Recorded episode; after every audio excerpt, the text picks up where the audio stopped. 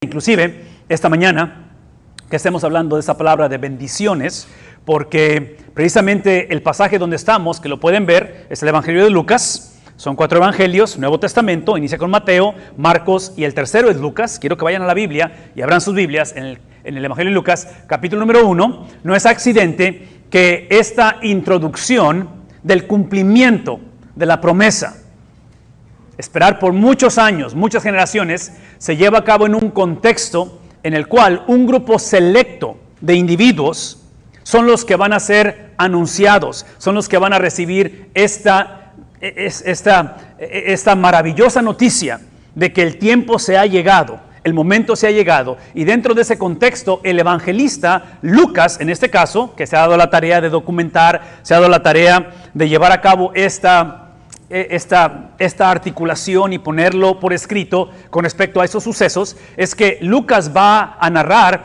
estos, estos individuos, estas personas muy selectas que les tocó recibir este mensaje. Y obviamente entre ellos, si pueden identificar el pasaje, estamos hablando de la mamá precisamente del cumplimiento, que es Cristo. Ahora, algunas características con respecto a esto tiene que ver, I don't know, brother, no, está Ahí está. Ok. Una, de las, algunas de las características de esto es simplemente recordar lo siguiente. Es de que la bendición, hablando de este grupo, de ser de los primeros en recibir las noticias, y las noticias es literalmente la bendición. Entonces, aquí es el punto. La bendición no son las noticias. La bendición no es ser parte de ese grupo. La bendición es precisamente de quién se está hablando. Entonces, esta, esta narrativa de Lucas está hablándonos de ello.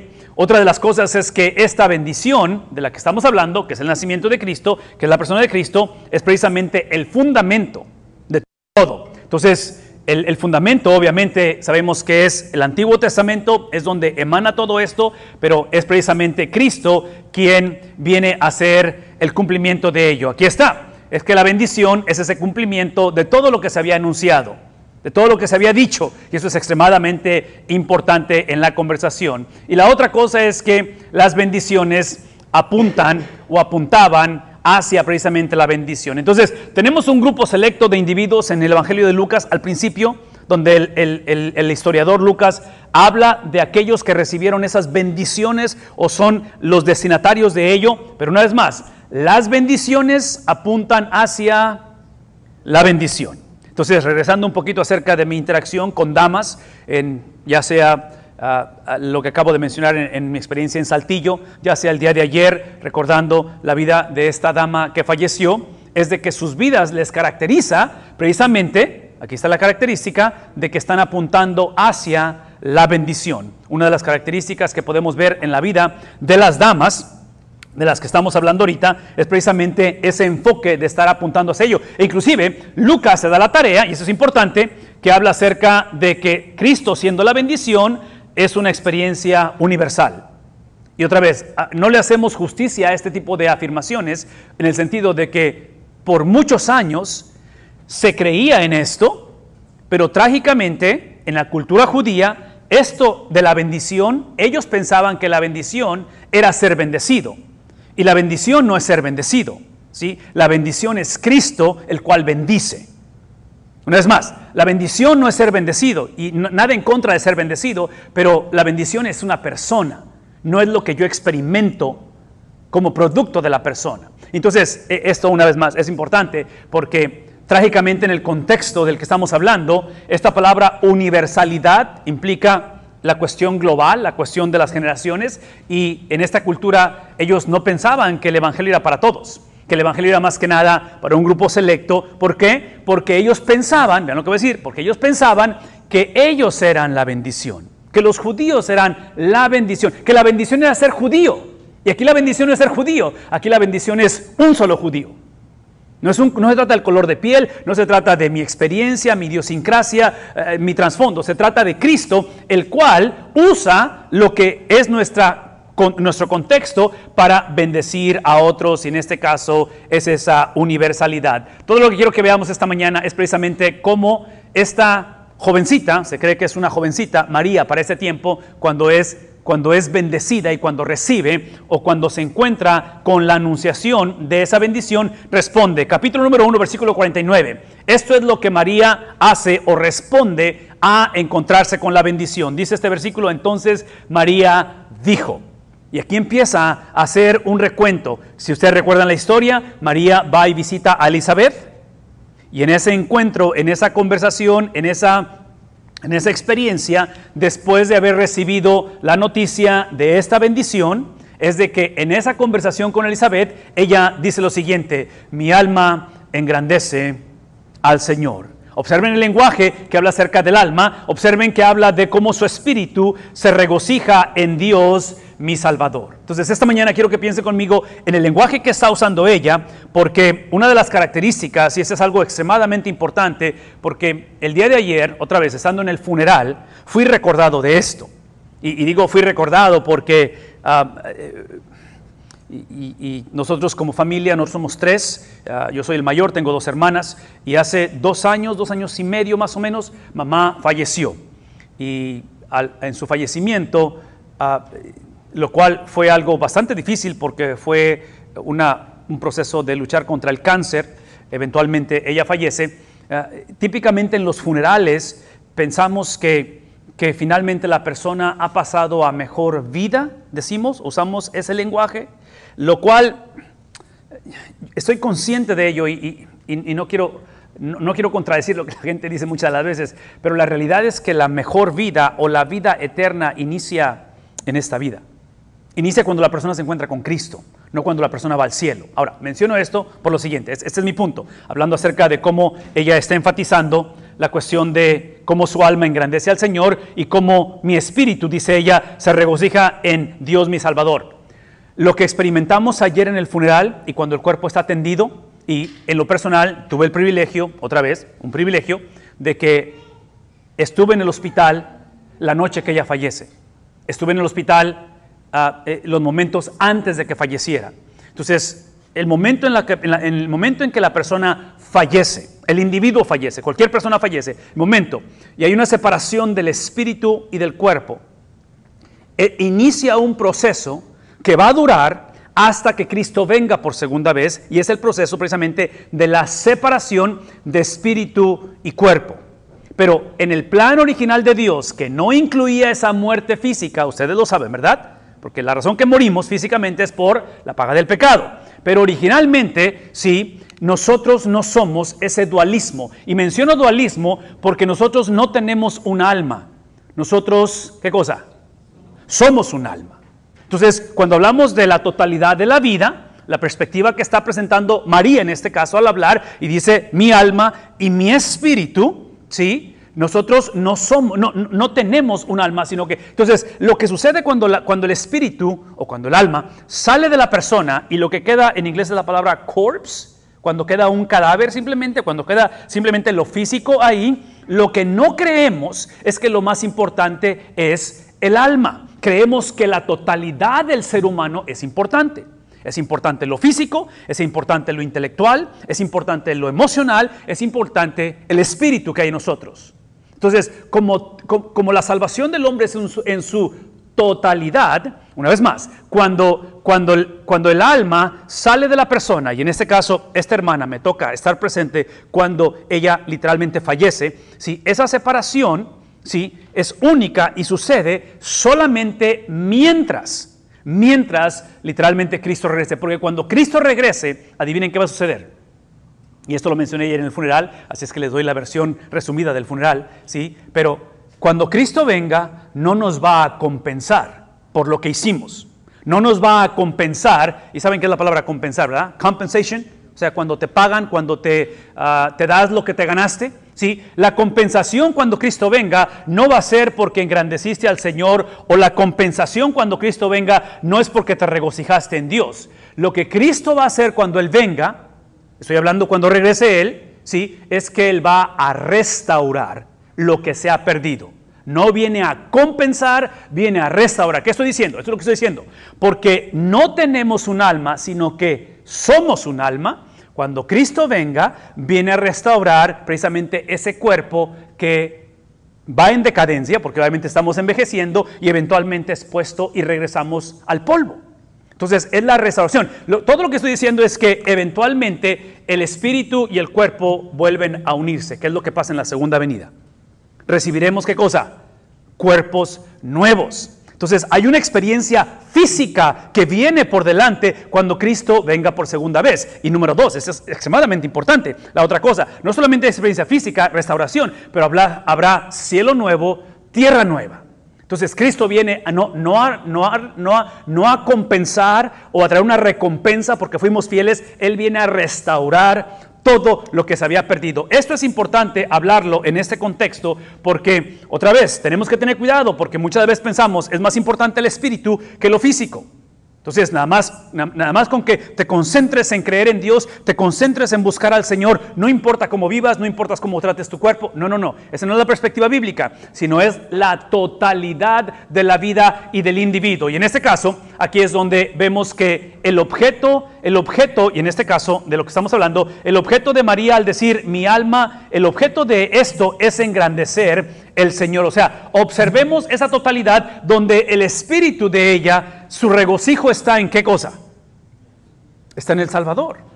Entonces, el lenguaje que está usando con respecto a engrandecer, sí, habla acerca de la anunciación de saber de que lo que hay en ella, lo que se está concibiendo es la promesa. Esta palabra es la palabra ungido de Dios, es la palabra de aquel que ha dado, se le ha dado una tarea específica y, ha sido empoderado para llevar a, a, cabo esa tarea que sabemos que es la tarea de ser el redentor del mundo. Entonces ella está engrandeciendo, está usando un lenguaje en el cual está engrandeciendo, sí, y está creyendo o ha creído de que lo que está por nacer, lo que se ha concebido en su vientre, literalmente es la promesa, y su regocijo está en el objeto de esa fe que ella tiene en aceptar la invitación, en entender que aquí lo importante no es nada más lo espiritual, no es nada más el cumplimiento de la Biblia, pero es que ella en su mismo cuerpo, como en este caso como madre, sí, está literalmente depositando su confianza, está depositando su regocijo en cada una de ellas. Versículo 48. Y esa es la razón. Observen esto, porque aquí es donde empieza la característica de este tipo de experiencia que en este caso María está presentando. Porque ha mirado, esta es la razón del regocijo, esta es la razón con la cual ella está encontrando ese, ese placer en su alma. Dice, porque ha mirado la humilde condición de esta su sierva. Entonces, lo, que encontramos aquí es otra vez la intercesión de un ángel. Se aparece el ángel, le da la anunciación a María, le dice lo que está sucediendo. María va a concebir en su vientre, María va a ver a Elizabeth, tienen una conversación, esto sale como producto de ello. Entonces, observen que lo que, lo que Dios inicia, lo que Dios crea, lo que Dios literalmente propicia y es tiempo de que Cristo nazca, es tiempo de que eh, en, ese, en ese, nacimiento ah, de Cristo tiene que ser un nacimiento virginal, donde no puede o no debe de existir la intervención de varón, es simplemente el Espíritu Santo concibiendo y, literalmente usando, en este caso, a María como, como el receptor, como el vehículo para llevar esa concepción. Vean lo que voy a decir, lo que produce eso, todo lo que acabo de explicar, sí, se refleja en que ahora crea en María una, una actitud o un entendimiento de humildad porque el Dios, que es el que literalmente ha escogido que Cristo naciese en este tiempo con el propósito de salvar, vean esto, es el Dios que determina cómo lo va a hacer. Y la manera en que Dios va a hacer esto, y esa es la parte un poquito difícil de leer, es que Él va a usar literalmente lo despreciado de este mundo. Él va a usar las características, la estructura, los medios que literalmente nosotros, si tú y yo hubiésemos sido los que planeáramos el nacimiento de Cristo, si hubiésemos planeado tú y yo a lo que se le conoce como al Mesías, si tú y yo literalmente queremos crear o formar un nuevo movimiento, un nuevo movimiento religioso, si queremos que haya muchos seguidores, tú y yo no hubiéramos elegido a una persona como María, no hubiéramos elegido una mujer en ese tiempo, donde no tienen literalmente influencia, no tienen poder, no tienen, eh, me explico, no, me beneficia a mí conectarme con una mujer en ese tiempo. En ese tiempo la mujer literalmente su, función es darme hijos, e, e, es una, es una, mentalidad patriarcal, es una mentalidad, me explico, donde no hay ese, e, ese valor que hoy en día encontramos y que Cristo, lo que decir, Cristo es el que proporciona tanto a la mujer como a los niños, los cuales en este tiempo no son considerados del mismo valor. Entonces, lo que estamos hablando aquí es que observen cómo la manera en que no solamente Dios salva, pero Dios también escoge el cómo salva. Y menciono esto porque, otra vez, Dios está rompiendo todos los esquemas establecidos. Y esto lo enfatizo una vez más porque esta es una de mis cosas favoritas por hablar. Me han escuchado hablar por algún tiempo ya, pero el mismo Dios que salva, que determina cómo salva, adivinen qué, es el Dios que establece, ¿qué cosa? El para qué. El problema de nosotros típicamente es que afirmamos que somos salvos Afirmamos cómo es que fuimos salvos a través de Jesucristo, pero batallamos en el para que somos salvos, porque ahí es donde queremos ejercer nuestra autonomía, nuestra, eh, otra vez, regresamos a la experiencia, regresamos a lo que me pasó, me explico, empezamos a exaltar el yo. Y es la parte que definitivamente eso tiene que ser removido. Termina diciendo lo siguiente, no solamente eh, ella dice que ha mirado la humildad, la humilde condición de su sierva, pues desde ahora en adelante todas las generaciones, esto es lo que va a producir o lo que ha producido, es que todas las generaciones me van a tener a mí literalmente por bienaventurada. Sí, parte de esta humildad, observen la humildad, observen la humildad, observen cómo Dios está estableciendo el proceso de cómo va a llevar a cabo su plan. Ya dijimos que Él es que lo hace, entonces se aparece el ángel, simplemente le dice, María, favorecida, bendecida eres porque Dios ha simplemente hecho esto. María no estaba pidiendo, José no estaba pidiendo. Sí, ese es el proceso de salvación. La salvación no sucede porque el hombre lo pide. La salvación sucede porque Dios interviene y le da la habilidad al hombre de pedir la salvación. ¿Por qué? Pues una vez más, y esto lo he explicado y luego una vez más. Anoche, sí, en el funeral, el cuerpo de nuestra hermana estaba tendido literalmente en el ataúd abierto. Ella se veía muy bonita, ustedes saben cómo arreglan a la persona, ¿verdad? Vean lo que voy a decir. Anoche predicamos y prediqué, tuve el privilegio, mucha gente escuchó el Evangelio. Vean lo que voy a decir. Si ese cuerpo anoche en el ataúd se mueve, levanta un brazo o empieza a hablar, tenemos un problema muy serio. El culto se va a acabar y mi predicación se va a interrumpir y probablemente yo voy a salir, porque no me gustaría estar enfrente de un cuerpo o de, una, de un cadáver que se mueva. ¿Me explico? Porque un cadáver no se mueve. Un cadáver, ¿qué le caracteriza? No tiene, ¿qué cosa? No tiene vida. Esa es la condición del hombre antes sin Cristo.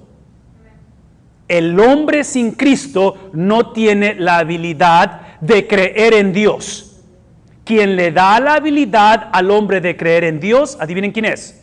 La misma manera como se apareció el ángel a María y le dice, María, muy qué cosa, muy favorecida. Y le empieza a decir todo lo que Dios está haciendo y va a hacer. No es algo que María estaba negociando, pensando. ¿Me explico? Simplemente María termina diciendo, hágase con su sierva. En otras palabras, María está siendo empoderada para responder a lo que Dios ha iniciado. Esa es la manera que el hombre es salvo. Y menciono todo esto por lo siguiente, y aquí quiero que me escuchen. Esa es la razón. Porque observen que si Dios, si somos salvos por gracia, si somos salvos a través de la fe, y no por obras para que nadie se gloríe, eso implica, eso implica que lo que produce la salvación no es una mejor experiencia o crecimiento o simplemente mejor futuro. Lo que produce primeramente es humildad y una generación de siervos. Entonces sueñen conmigo, sueñen conmigo si, si, si, nos caracterizara, caracterizara en nuestra experiencia de salvación tener, porque ¿qué es lo opuesto a humildad? ¿Qué sería lo opuesto? ¿Soberbia? ¿Arrogancia? ¿Pensar que les hago un favor con ser cristiano que Dios, o sea, yo le estoy haciendo un favor a Dios con identificarme. No, no, no, no, no. Observen, sí, ¿qué es lo opuesto a siervos? Sírveme. O sea, yo me caso contigo, yo soy tu papá, yo me explico porque quiero que me Entonces, observen cómo esto cambia la perspectiva del hombre y cambia la naturaleza del hombre, de tal manera que ahora cuando ella habla acerca de cómo todas las generaciones me tendrán por bienaventurada, el punto es que esta bienaventuranza literalmente no es que ella es mejor, no es que ella ah, e, es especial, no es que ella califica. Aquí está el punto. La bienaventuranza de María es que María es el instrumento para entender que la bienaventuranza, la bendición es una persona. Entonces, si tú esta mañana eres salvo, la salvación de tu vida no es simplemente el mejoramiento, no es que ahora piensas diferente, no es que ahora eh, empiezas a ver la vida diferente, no es que ahora tienes paz y la seguridad de que si mañana hacemos tu funeral y es, es tu cuerpo el que está tendido, vas al cielo. Eso está implicado y no estamos en contra de ello. Tu salvación implica una persona.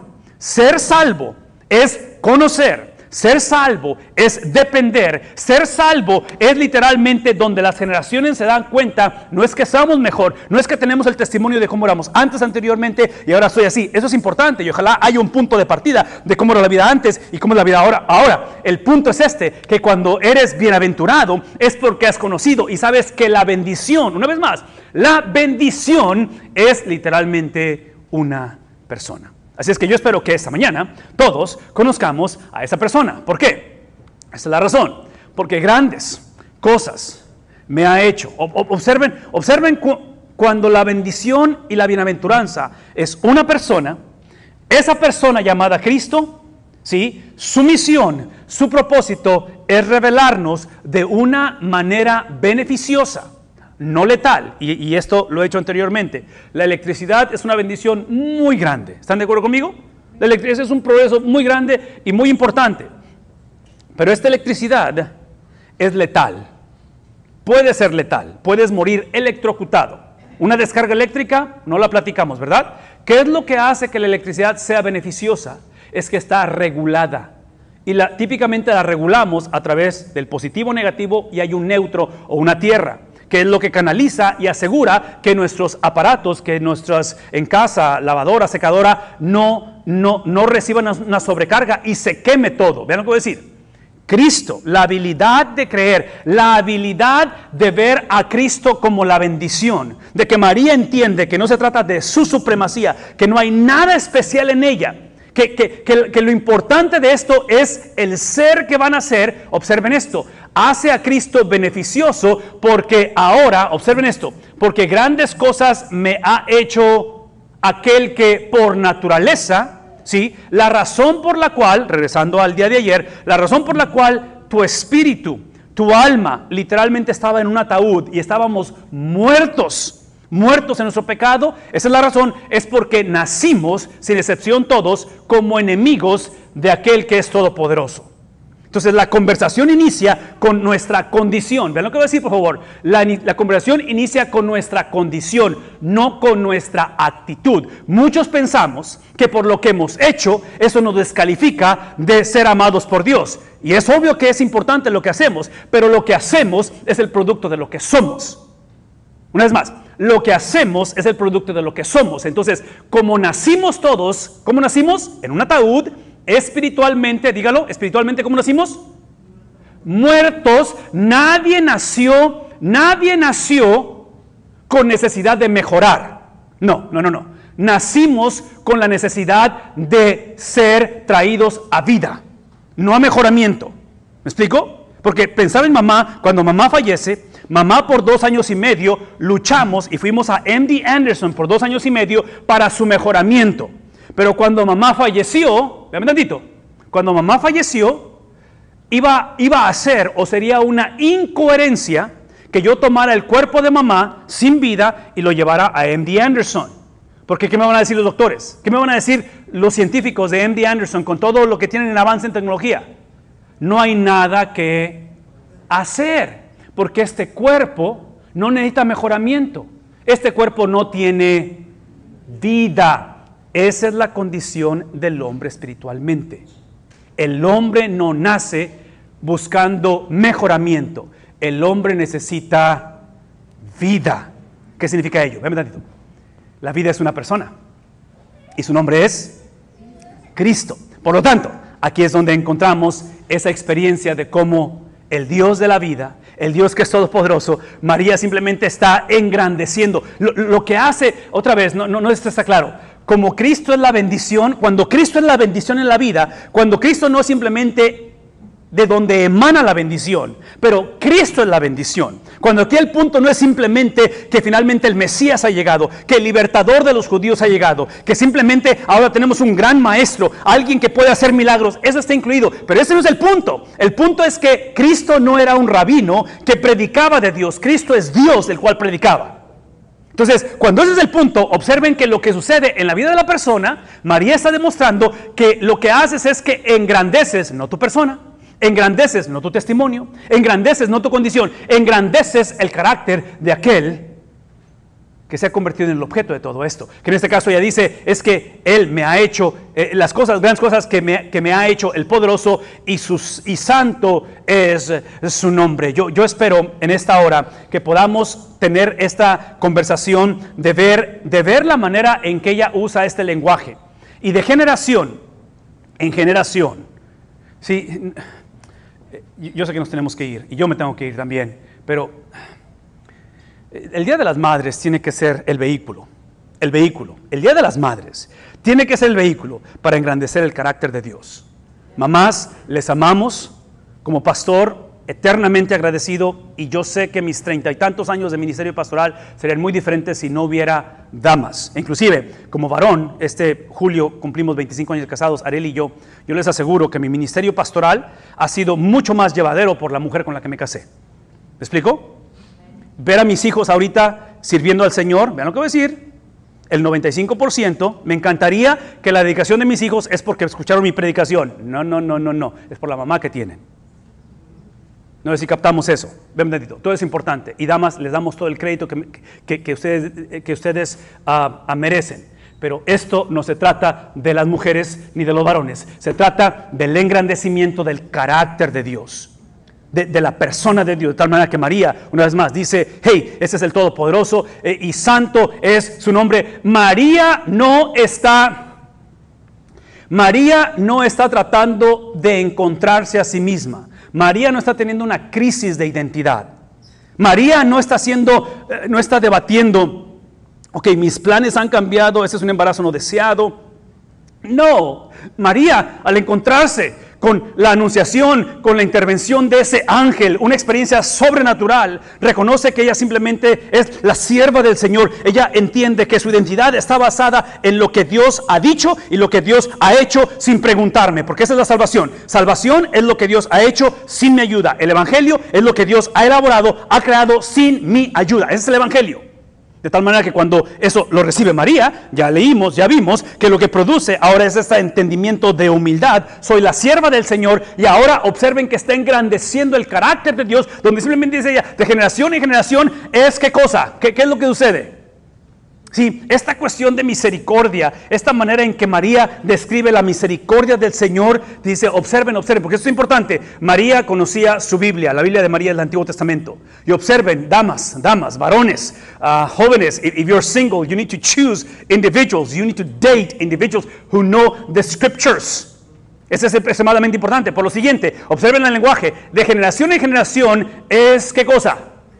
Su misericordia. Y María está hablando desde un contexto donde la opresión es real, donde el conflicto sigue siendo otra vez caótico, donde la cosa no ha cambiado y ella reconoce la misericordia del Señor. Si esa es la misericordia del Señor, la misericordia del Señor es que hubo un pacto, una promesa, tiempo atrás, muchos años atrás, donde literalmente venía el nacimiento, venía lo que se le conoce como la simiente. Entonces, María, que tiene su Biblia, que es el Antiguo Testamento, ella entiende que la promesa se hizo donde a través de elegir a un hombre llamado Abraham, iba a elegir a una familia y esa familia iba a elegir a una nación, vean un tantito, y esa nación iban a recibir como herencia un pedazo de bienes y raíces. Una vez más, un varón elegido, una familia, una nación y bienes y raíces llamado la tierra prometida.